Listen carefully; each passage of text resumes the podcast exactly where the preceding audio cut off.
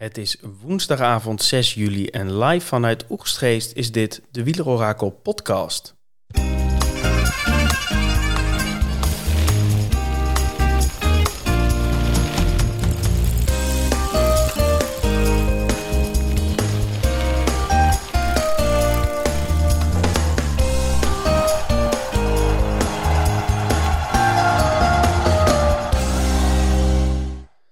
Valpartijen, lekke banden, off-days, rare fietswissels. Waar hebben we allemaal naar zitten kijken vandaag, Thomas?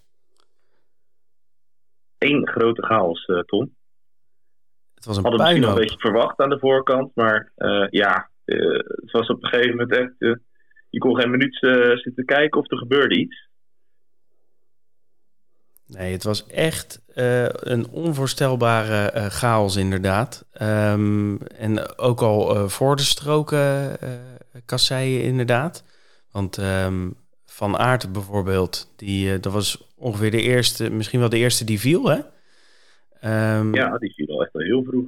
En ook een beetje op een rare positie. Wat hij daar later over, over zei aan de, aan de finish was dat hij hij zegt, ja, ik vond het een beetje te veel gedrang van voren. Dus toen ben ik wat naar achter gegaan. Hij vond het een beetje veel obstakels en in die dorpjes en zo.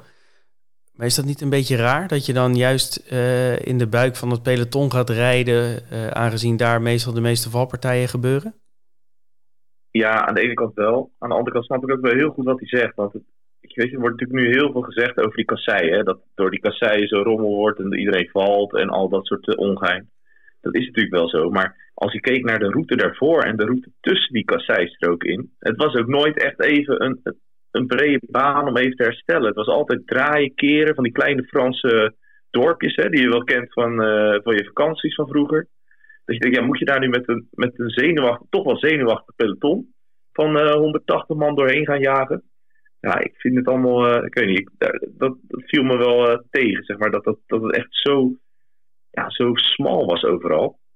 Maar goed, wat ik dan weer niet begrijp van een uh, Jumbo is, die hebben natuurlijk die dag, gisteren hebben ze eigenlijk met z'n allen de hemel in zitten prijzen, van dat ze, dat ze zo'n sterk team hebben. Ook met de verwachting dat ze zo'n sterk team hebben voor op de kasseien. En als je dan nu kijkt, dan was het, ja, het was, de samenhang ontbrak een beetje. Laporte reed eigenlijk de hele tijd redelijk voorin. Samen met uh, Van Hooydonk volgens mij. Nou, de reed Roglic reed weer ergens. En, Van Aert zat eigenlijk de hele tijd redelijk achteraan. Of tenminste uh, midden in die groep. Dat ik dacht van nou jongens, weet je. Jullie hebben daar die eerste vier ritten zo goed uh, met elkaar gereden. En nu was het meer, ja, meer los zand, leek het wel. Ja, de, de twijfel sloop ook een beetje in het peloton volgens mij. Want ze zei ook weer van tevoren in de, in de interviews voor de wedstrijd vanochtend van ja, we hebben een plan en uh, uh, dat gaan we uitvoeren. Dus iedereen dacht, nou, die Jumbo-trein die gaat het initiatief nemen, die racht uh, over die kasseien heen en langzaam valt iedereen weg door pech of door andere gekkigheid. Maar ze namen helemaal geen initiatief. Sterker nog, ze, ze ondergingen het een beetje. Ja, ja, ik, ja ik, snap het echt niet. Ik, vind ik weet niet of er over naast gedacht of dat werd, werd ook wat gesuggereerd dat Van Aert toch wel vaak dat hij een beetje wit zag. Uh, werd volgens mij ergens op, uh, door Engelse media genoemd. Hè? Of hij dan misschien ziek zou zijn of zo. Maar het is totaal niet des Van Aerts om zo ver van achter te koersen. Nee, en dan denk je van, want hij viel best wel lelijk. haakte volgens mij ja. in bij Kruiswijk, of dat ging in ieder geval niet helemaal lekker. Die lagen er samen bij. En toen bleef hij constant dan achteraan de groep rijden. en dan denk ik, ja, of je kan meerijden en mensen helpen of zelf iets doen. Of uh, je lost bij wijze van spreken. Maar, maar nu was het allebei niet.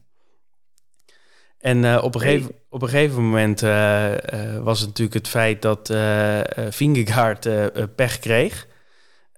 en die moest van fiets wisselen. Dat was nog een beetje kolderiek, hè? Met, dat, hij, dat hij die fiets van Laporte pakte... waar die zadelpen ongeveer in zijn nek zat. ja, van Van Hooydonk denk ik. Maar van Hooydonk. Uh, volgens mij was het zo dat Sepp Koes, die, die zou eigenlijk, dat was zeg maar de, een beetje de BFF van, uh, van Vingegaard, zeg maar. Die zijn ongeveer even groot. Dus Vingegaard zou de fiets van Koes moeten hebben. Alleen Koes die was even kwijt. Dus toen dacht Van Hooydonk, nou ja, dan krijgt hij mijn fiets wel. Maar ja, Ik weet niet of van ooit wel eens naast uh, Vingegaard heeft staan. Dat was geen goed idee in ieder geval. Dus zal die het punt van in zijn nek hebben.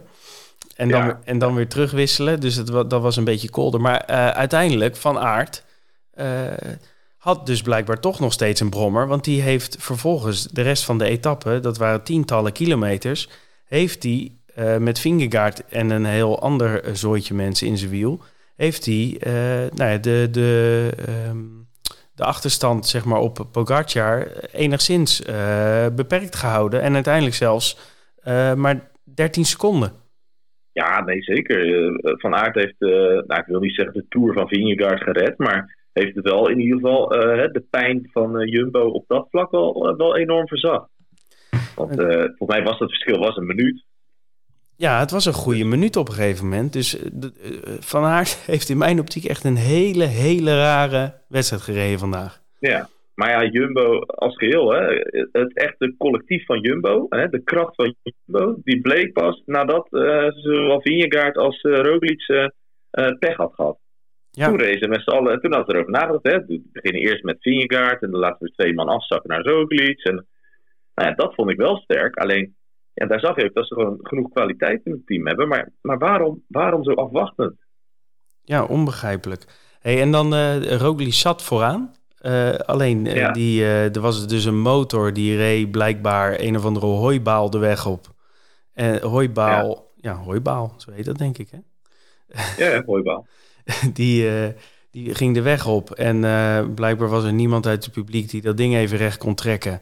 En vervolgens knalde Roglic, Ewan en waarschijnlijk ook Heek en Thomas. En Heek die, uh, is ook uit de Tour. knalde daarop en waarschijnlijk nog een paar. Waardoor Roglic uh, Pardoes weer helemaal achter de groep Vingegaard kwam. En uiteindelijk ook gewoon twee minuten verliest. En ja, het is misschien wel de Tour verloren in ieder geval voor Roglic als je dat zo ziet door een, een hooibaal of strobaal, weet ja. ik het moet noemen. Nou, dat was wel achteraf gezien. Hè, als je nu terugkijkt, is dat eigenlijk de belangrijkste uh, valpartij of, uh, is, of het belangrijkste issue geweest in deze, in deze etappe. Hè?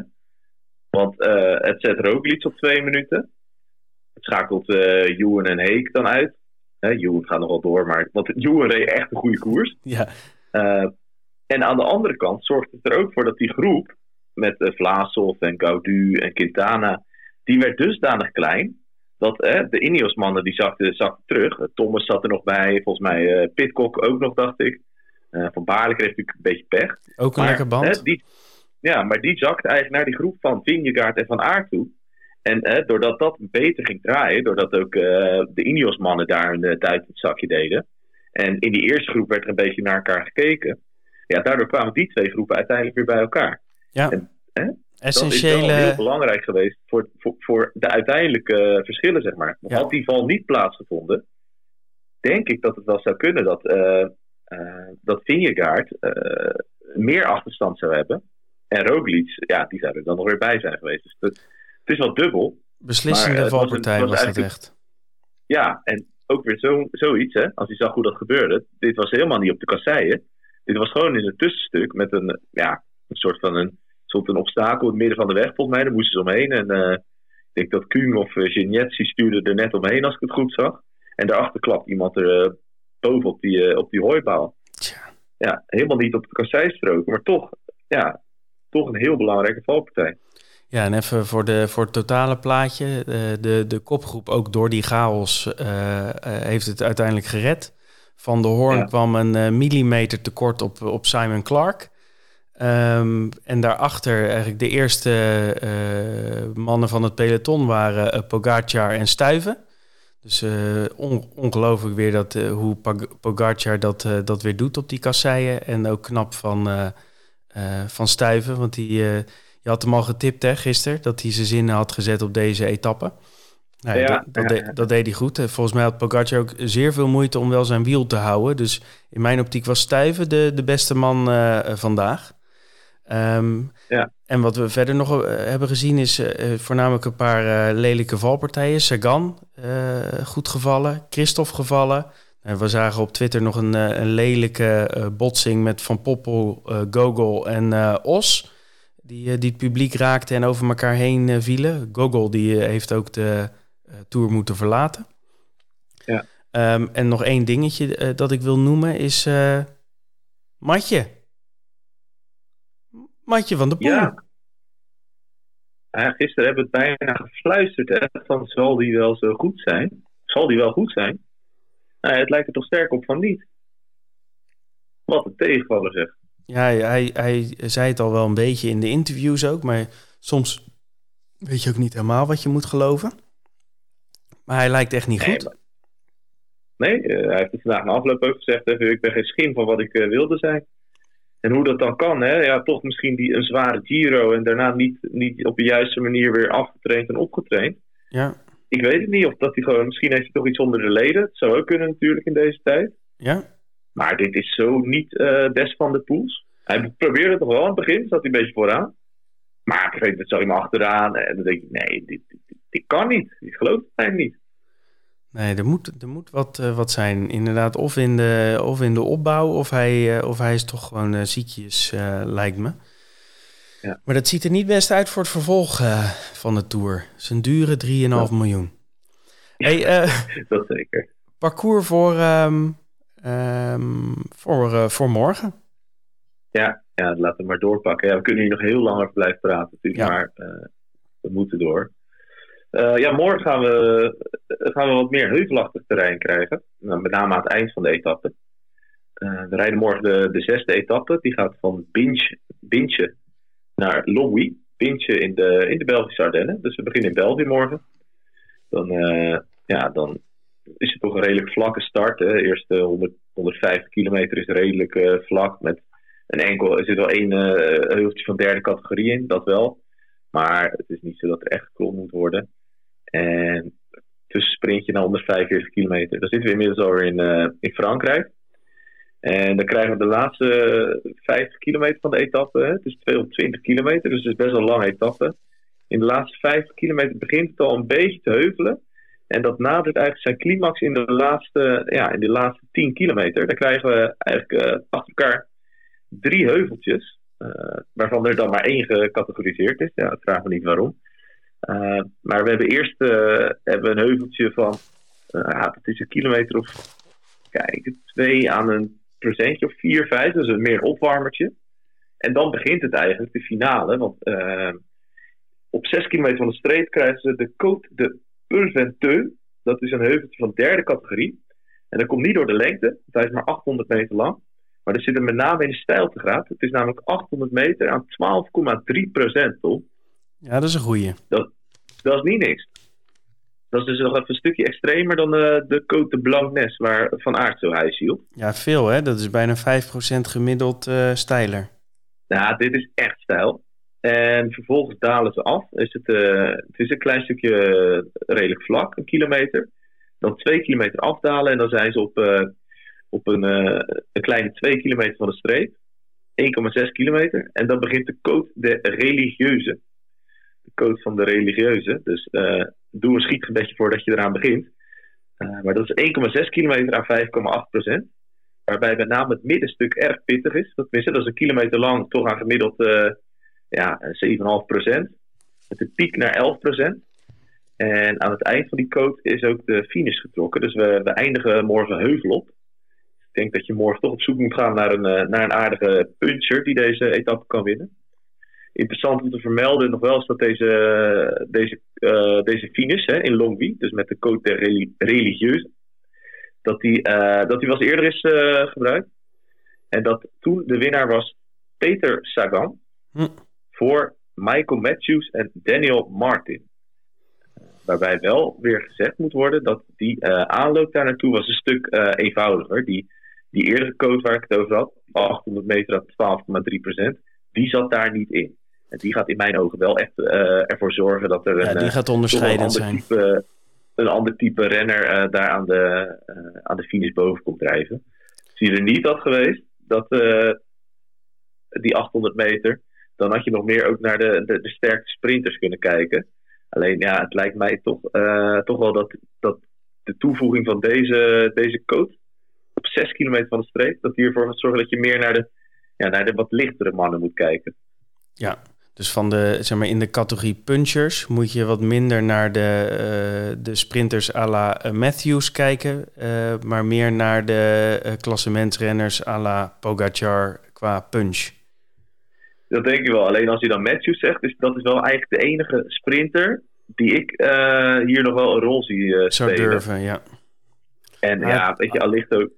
800 meter, 12 Want die klom heel goed in de vorige, in de vorige etappe, naar die Blanknes. Alleen die heeft denk ik wel, uh, die heeft wel een tikkie gehad. Wie? En Sagan. Ja, die, die, uh, heeft wel, die is wel lelijk gevallen volgens mij. Dat moet nog even gemeld worden wat ermee is. Maar uh, ja, die is, wel, die is wel gehavend, denk ik. Ja. En ja, als, als laatste sterke sprinter zou je nog kunnen denken eventueel aan Jasper Philipsen. Ja, maar ik denk 800, als ze echt weer zo doortrekken als, uh, als de vorige uh, etappe, uh, dan zag je, al wat, da, zag je al wat 800, 900 meter a 7,5% kan doen. Nou ja, als ze dat ja. op 12,3% doen, dan, dan blijft er weinig over. Dan wel. Als, als ze daar volle bak vanaf de voet gaan, dan blijven die jongens, dan vind ik denk dat het heel lastig wordt voor de jongens. Ja. Anders hebben ze een kleine kans. Hey, pakken we even de computervoorspelling erbij. Uh, je ziet uh, in de computervoorspelling dat er ook een beetje op twee uh, gedachten gehinkt wordt. Ik, ik, lees de namen even voor van 10 naar 1. Casper Asgreen op ja. 10, 1,5%. Matthews op 9, 1,9%. Mohoric op 8, 3,0%. 7 Bauke Mollema op 4,0%. 6 nog Mathieu van der Poel op 4,5%. Zou dit normaal inderdaad kunnen. 5 Wout van Aert, 6,5%. En dan uh, kom je dus wel inderdaad in die categorie uh, nou ja, punchende klassementsmannen. Uh, vier Adam Yates, 6,6% Drie Alexander Vlaasov, 9,4% Twee Primoz Roglic, 17,7% Die heeft vandaag nog zijn schouder weer terug in de kom gezet. En één is Tadej Pogacar met 29,8%. Dus de computer ziet Pogacar wel echt als grote favoriet. Um, wij hadden het hier ook eventjes uh, uh, vooraf over. En wij zien in principe ook wel echt kansen voor de vlucht, hè? Ja, zeker. En uh, dat is niet zozeer omdat... ja, het is natuurlijk gewoon afhankelijk van de vluchtgroep dat, dat vooropgesteld. Maar het was met name gebaseerd op het feit dat wij onszelf hardop afvroegen wie heeft er in hemelsnaam zin om deze redelijk lange etappe te gaan controleren? Ja, en ook met, het, met daarbij in ogenschouw nemen dat we vrijdag op, op een zeer uh, beslissende, uh, of in ieder geval beslissende, een belangrijke rit naar de Superplanche uh, gaan. Waarbij ja. de, de, de klassementsrenners hun kruid wel, nou ja, in ieder geval hun benen wel zouden willen sparen. En in ieder geval niet hun ploeg willen oproken in zo'n etappe. Ja. Um, dus ik zie inderdaad ook wie gaat er controleren. Ik, ik zou het niet weten. Nee, nou ja, je kan ze afgaan. Hè. Uh, Jumbo, als je het me gisteren had gevraagd, dan had ik gezegd ja, zouden ze zeker aandurven. Maar ik denk dat die nu uh, toch even de wonden, de wonden moeten likken. Uh, UAE, denk ik dat die daar ook niet heel veel zin in hebben. Kijk, Pogacar zou wel tijd kunnen pakken, maar ja, voor hetzelfde geld pakt hij ook nog de, de gele trui. En dan moeten ze helemaal de volle bak in de controle. Dus ik weet niet of hij dat nu per se wil. Ineos zou kunnen, maar ja. Die hebben niet echt de man om het af te maken. Nee. Nee, en dan zou je nog kunnen denken aan een, uh, aan een bike exchange voor Matthews. Maar wat we net zeiden, voor Matthews is het kantje boord. Dus ja, die, gaan daar, die zouden, zouden er beter aan doen om dan Matthews in de vlucht mee te sturen, denk ik. En ja, verder, Bora heeft een sterke ploeg. Vandaag ook, vond ik echt uh, een van de ploegen die opviel uh, qua sterkte. Hè? Met uh, Schachman, ja. Konrad. maar goed, ook weer niet mannen die, die uitgesproken favoriet zijn op dit parcours. Nee, nou ja, je kan natuurlijk met Vlaasov prima prestatie een, een uitslag rijden. Maar ja, als Vlaasov met Pogacar dat, dat laatste heuveltje opgaat, dan wordt die gewoon nog steeds erop gelegd. Ja. Dus en dan zo'n Sagan is dan weer gevallen, die het misschien wel had gewild. Uh, die, die, die rijden in principe alleen maar voor Sagan, zo'n Total Energies. Dus dan, ja. dan zou je denken van die, die wil het in ieder geval wel proberen. Maar dat is ook maar de vraag uh, naar zijn val. Dus um, nou ja, ik, ik uh, geloof ook steeds meer in het, in de vlucht, in het vluchtscenario. Um, nou, even voor de Stads versus Guts. Nog even terugkijken op vandaag. Nou, allemaal nul punten. dat is natuurlijk een, soort van bijzondere uitslag met één uh, Clark, twee uh, Van de Hoorn en drie, moet je mij even helpen, Hagen, Boas van Hagen. Drie, ja, die dacht dat hij hem zou winnen. Ja, die, hoe heet het, Clark had goed gepokerd. Um, dus uh, we, we, ja, we blijven op de, op de tussenstand uh, 13 computer, 13 ik, Tom en uh, 11 Thomas staan. Eh, voor morgen, ja. computer vullen we in 1 Pogacar, 2 Roglic, 3 Vlasov. Wat vul jij in? Ja, ik ben, ik ben wat gaan van de computer, ben gaan dissociëren van de computer. Ik, ik ben op zoek gegaan naar vluchters, sterke vluchters, omdat ik ja, omdat ik toch wel kansen zie voor een, uh, voor een mooie vlucht hier. Er zijn wat mannen die op achterstand zijn gekomen. En uh, als die elkaar weten te vinden in de vlucht, dan, uh, dan denk ik dat ze die niet meer terugzien.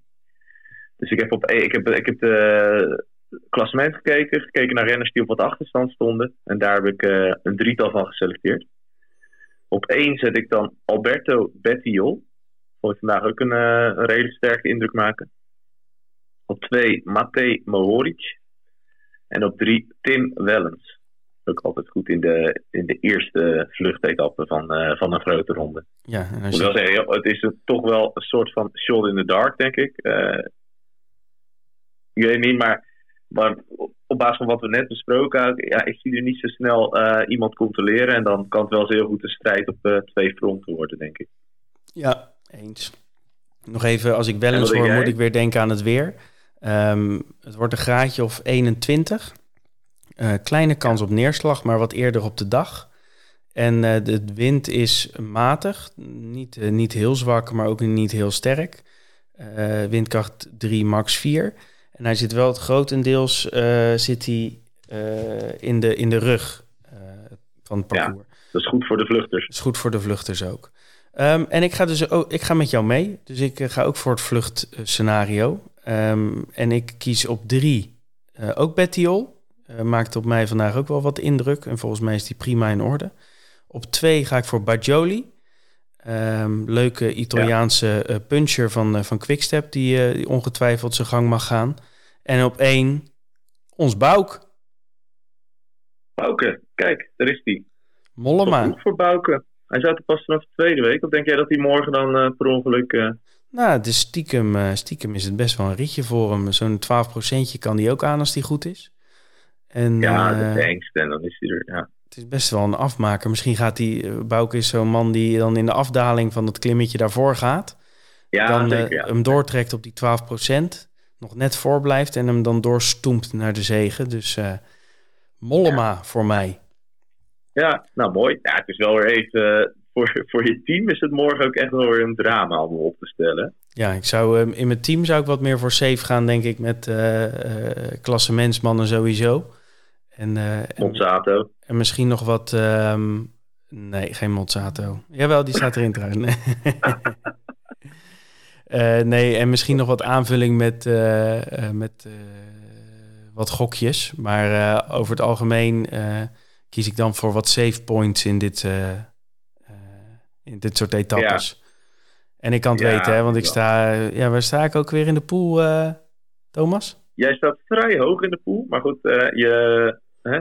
It ain't over uh, till Fat Lady sings, hè? Nee, dat is ook zo. Hey, um, weet je maar altijd goed. We, we gaan hem weer afronden. Um, ja. Morgen weer, weer verder. Ben benieuwd of het vluchten of, of klassementen wordt. En dan gaan we morgenavond weer verder kijken naar een uh, hopelijk mooie superplanche op, uh, op vrijdag. Ja. Ik zeg uh, tot later.